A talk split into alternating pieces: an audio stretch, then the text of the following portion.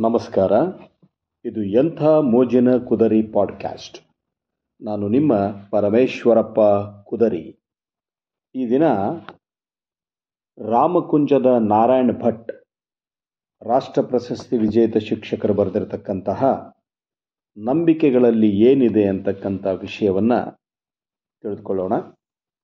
ದೇವಸ್ಥಾನಕ್ಕೆ ಹೋದರೆ ಕುಳಿತು ಬರಬೇಕು. ಯಾಕೆ? ದೇವಸ್ಥಾನ ಮನಸ್ಸಿಗೆ ಶಾಂತಿ ಕೊಡುವ ಪವಿತ್ರ ಕ್ಷೇತ್ರ.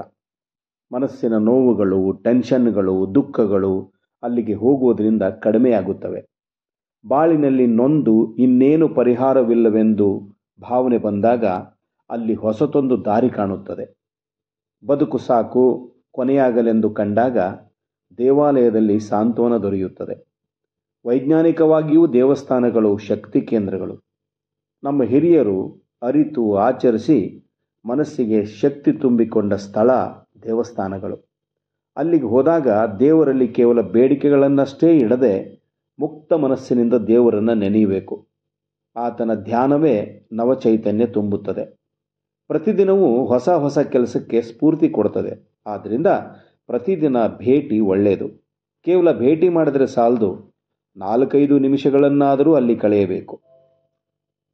ಕೇವಲ ತೀರ್ಥ ಸ್ವೀಕರಿಸಿ ಗಂಧ ಧರಿಸಿಕೊಂಡು ಸುತ್ತು ಹಾಕಿ ನಿರ್ಗಮಿಸಿದರೆ ಅದೇ ವೇಳೆ ಭಕ್ತರೊಡನೆ ಲೋಕಾಭಿರಾಮ ಮಾತನಾಡಿದರೆ ಏನು ಪ್ರಯೋಜನ? ದೇವಳದೊಳಗೆ ಕೇವಲ ದೇವರ ಚಿಂತನೆ ಇರಬೇಕು. ಅದಕ್ಕಾಗಿ ಅಲ್ಲಿ ಕೆಲ ನಿಮಿಷಗಳಾದರೂ ಕುಳಿತು ದೇವರ ಧ್ಯಾನ ಮಾಡು ಎಂಬುದು ಆಶಯ. ಮಾತ್ರವಲ್ಲ, ಅಲ್ಲಿ ತುಂಬಿರುವ ವಾಸ್ತುಶಕ್ತಿಯ ಸ್ಪರ್ಶವಾಗುವುದು ಸಾತ್ವಿಕರ ಸಂಘವೂ ಕೂಡ ಆಗುವುದು. ಇನ್ನು ದೇವರಿಗೆ ತುಪ್ಪದ ದೀಪನೇ ಯಾಕೆ ಶ್ರೇಷ್ಠ?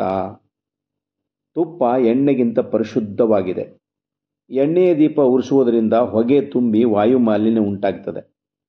ದೇಹಾರೋಗ್ಯಕ್ಕೂ ಕುಂದು ಉಂಟಾಗ್ತದೆ. ಆದ್ದರಿಂದ ದೇವರ ಮುಂದೆ ತುಪ್ಪದ ದೀಪ ಉರಿಸೋದೇ ಶ್ರೇಷ್ಠ. ಇದೇ ಕಾರಣಕ್ಕಾಗಿ ಹೋಮ ಮಾಡುವಾಗಲೂ ತುಪ್ಪವನ್ನೇ ಅರ್ಪಿಸುತ್ತಾರೆ.